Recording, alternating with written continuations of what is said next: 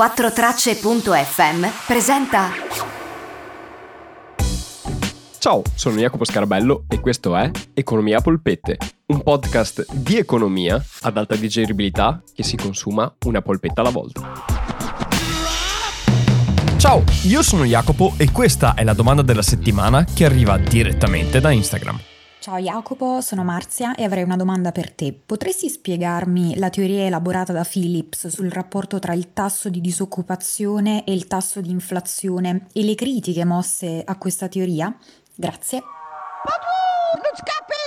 Ciao Marzia e grazie mille per la domanda. Grazie perché riporti l'inflazione in auge, che è un tema che vedo che vi piace molto e posso capirvi perché, diciamocelo, è molto importante, ci tocca le tasche e capire come funziona e che dinamiche ha è importante saperlo. E la curva di Phillips è stata utilizzata negli anni e viene tuttora utilizzata da alcuni governi, alcuni economisti per descrivere il rapporto che c'è fra inflazione e disoccupazione e come sostanzialmente controllare una o l'altra con politiche economiche.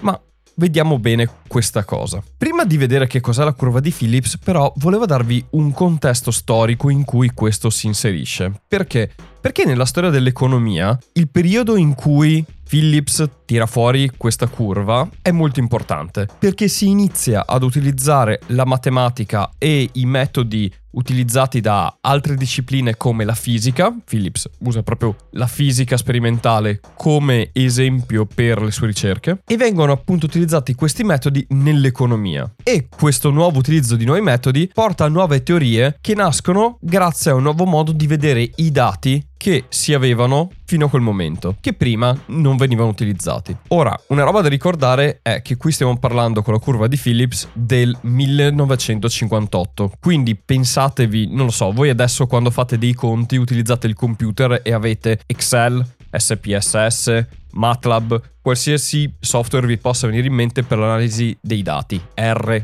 top, ve ne dico un altro. Ecco, pensate che nel millenovecentocinquantotto non esistevano questi software, quindi per fare una correlazione fra dati bisognava farla a manina.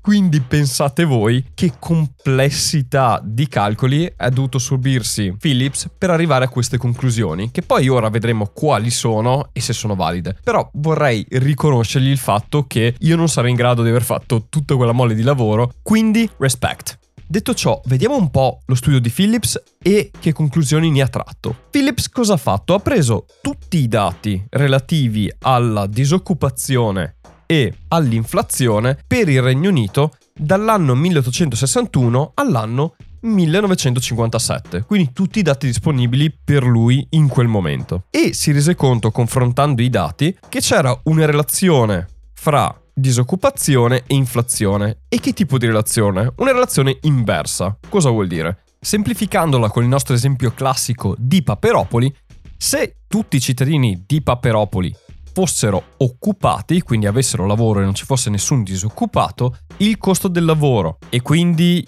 il costo della produzione e quindi i prezzi delle cose che andrebbero a comprare aumenterebbero di valore, portando ad aumentare l'inflazione. Quindi quando la disoccupazione scende, i prezzi salgono e viceversa, quando la disoccupazione sale, i prezzi scendono. Questa è la relazione sostanzialmente che aveva trovato Phillips analizzando tutti i dati. Ora c'è anche da aggiungere che Phillips viveva in un periodo in cui le teorie keynesiane, che per chi non lo sapesse sono quelle che incentivano molto alla spesa pubblica, andavano per la maggiore. Di conseguenza questa nuova scoperta di Phillips di questa relazione fra disoccupazione e inflazione portò ad indirizzare molte politiche economiche nel controllare disoccupazione e inflazione per controllare l'economia. O meglio, i governi si trovarono nella posizione di dire ok, c'è un trade-off, quindi c'è una scelta fra se avere un'inflazione elevata o avere una disoccupazione elevata, sappiamo questa cosa, facciamo delle politiche per arrivare a un livello di disoccupazione accettabile che ci porta a un livello di inflazione accettabile. E lì troviamo il nostro sweet spot, come direbbero gli inglesi, e lì stiamo fermi e quindi facciamo delle politiche per stare in quella situazione là. Se vivessimo in un mondo perfetto, questo sarebbe possibile e i governi si limiterebbero a seguire questa ricetta molto semplice, se vogliamo, del controlliamo l'occupazione, controlliamo l'inflazione e tutti siamo felici. Però il mondo è un po' più complesso di così. E dieci anni dopo le pubblicazioni di Phillips e che queste teorie erano ormai entrate nell'uso comune anche nelle politiche dei governi, successe un qualcosa che sconquassò un po' il tutto, che fu la stagflazione. Ora, della stagflazione parleremo la prossima puntata. Ho già la domanda e ve la porterò. Vi basti sapere che stagflazione vuol dire quando l'economia non è in una fase di crescita, quindi è di stagnazione, quindi non c'è crescita del prodotto interno lordo, non c'è quindi un aumento di occupazione, però c'è un'elevata inflazione, quindi sostanzialmente salta la curva di Phillips. Perché? Perché c'è elevata inflazione e anche elevata disoccupazione. Phillips, come ce la spieghi questa? Non ce l'ha spiegata, è morto molto prima, ma questo è un altro discorso. Però questo per dire che la curva di Phillips è stata molto interessante, è stata molto utile per il progresso anche del pensiero economico, tant'è che Milton Friedman, che quasi vent'anni dopo si metterà a confutare e a criticare la curva di Phillips, lo farà proprio perché è stata tirata fuori da Phillips questa curva, e lui stesso la criticherà, quindi arrivando anche alle critiche alla curva di Phillips che mi chiedeva appunto Marzia. Milton Friedman critica cosa? Critica il fatto che la curva di Phillips non prende in considerazione l'aspettativa di inflazione. Che cos'è l'aspettativa di inflazione? Sostanzialmente, se sappiamo che il governo sta per stampare moneta perché dà nuovi lavori, a questa informazione Paperino, che ha appena avuto il lavoro, cosa fa? Va da zio Paperone e gli dice: ciao zio Paperone, ho sentito che il sindaco di Paperopoli darà nuovi lavori, questi nuovi lavori porteranno a più soldi nel mercato e la gente aumenterà i prezzi. Fantastico. E se questo succede, però, i soldi che tu mi paghi varranno meno, quindi voglio un aumento. Cosa succede in questo caso? Che l'aspettativa di inflazione, cioè l'aspettativa che ci sarà un'inflazione, porta a aumentare i salari e quindi i prezzi molto prima che l'inflazione arrivi.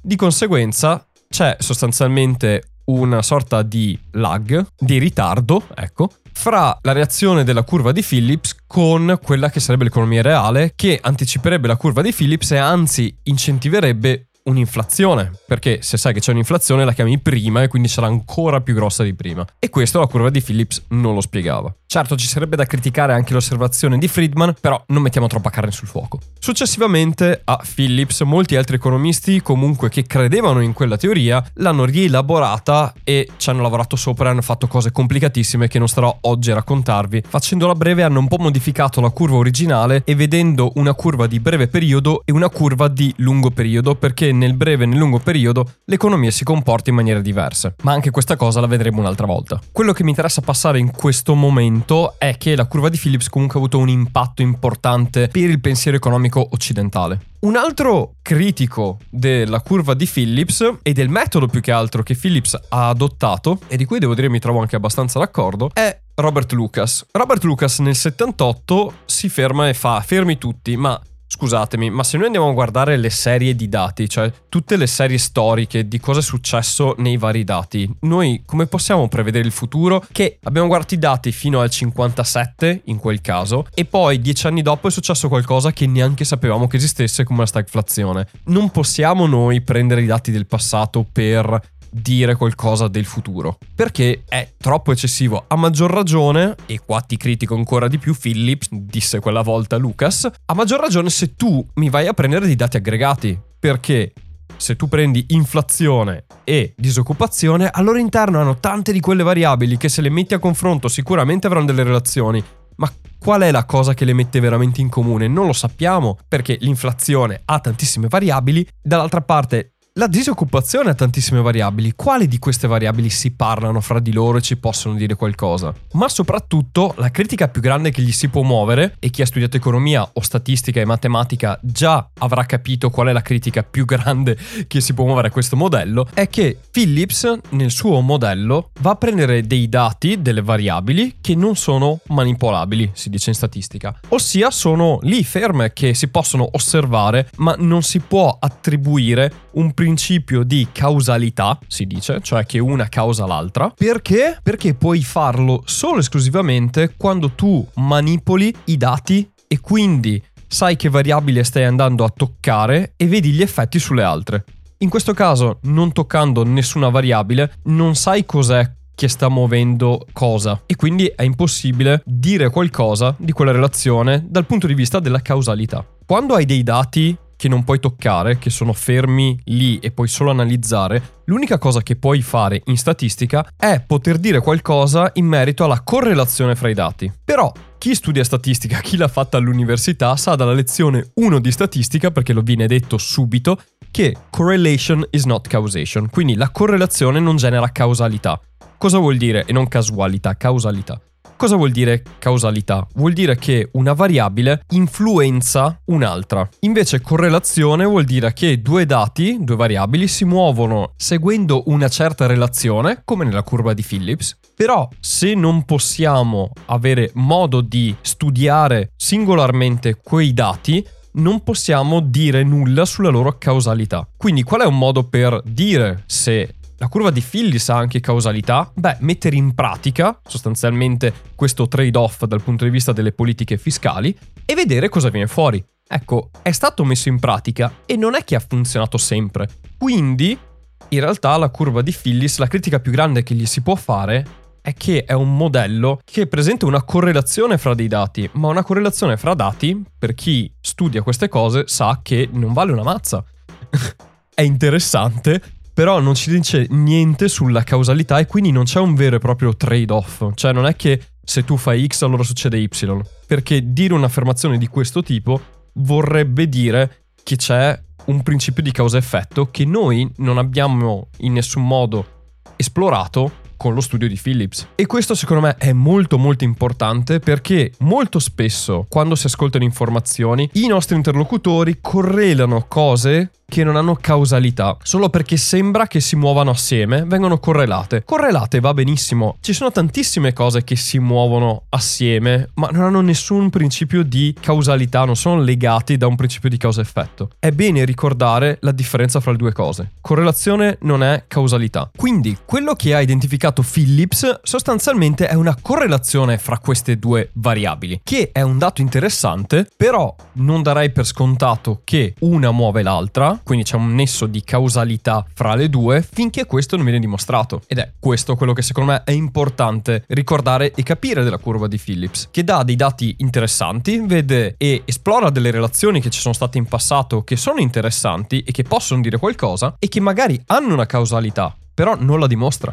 E queste sono le critiche che sono state mosse. Preparandomi per questa puntata devo dire che ho trovato anche dei paper più recenti che riportano in auge la teoria della curva di Phillips, anche perché sono tornate in auge molte delle teorie keynesiane, chiamate neo-keynesiane, e quindi la curva di Phillips è stata rivisitata, tant'è che anche, se vogliamo, lo Stato americano, quando dice che investirà molti più soldi per far ripartire l'economia, utilizza, se vogliamo, la curva di Phillips. È la stessa Fed che ha come obiettivi l'occupazione e l'inflazione, in un qualche modo sottolinea il fatto che vede una relazione fra le due e vede un controllo dell'inflazione, perché la Fed, che Federal Reserve, la banca centrale americana, può controllare solo la moneta, quindi solo l'inflazione, vede in qualche modo una relazione con la disoccupazione, se no non l'avrebbe messo nei suoi obiettivi. In Europa abbiamo un approccio molto diverso, che esula da quello americano. In America diciamo che la curva di Phillips è ancora sentita, anche se smentita negli anni, in parte. Da altre parti, come vi dicevo, ho letto dei paper per preparare questa puntata e ci sono degli studi che confermano che il rapporto identificato da Phillips, cioè quando la disoccupazione aumenta, l'inflazione scende e viceversa, si sono ritrovati in diversi periodi della storia, anche successivi allo studio di Phillips, però non in maniera consistente. Come abbiamo detto, appunto, nel periodo della stagflazione questo non è avvenuto. Però anche, appunto, questi studi sono sempre relativi a dati del passato che vedono quello che è successo, ma non c'è un modo di identificare che ci sia un nesso di causalità fra le due variabili. Però ci tenevo a riportarvi anche queste cose. Prima di chiudere vorrei ringraziare il mio amico Dario, che mi ha aiutato e mi ha fatto la peer review della puntata, quindi ringraziatelo anche voi che mi ha aiutato a sistemare alcune cose qua e là. Detto ciò, questa è la puntata di oggi e questa è la mia risposta a te, Marzia. Marzia, spero di aver risposto alla tua domanda e anche di aver portato questo tema a chi non sapeva neanche che esistesse e di averlo anche chiarito a chi lo conosceva e voleva saperne di più.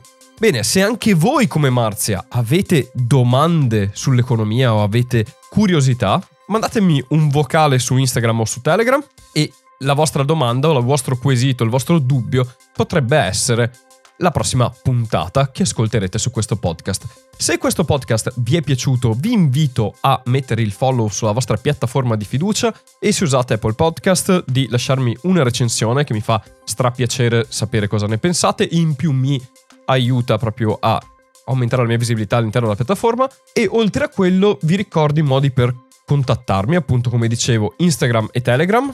Entrambi sono Economia Polpette, scrivete Economia Polpette, salto fuori io.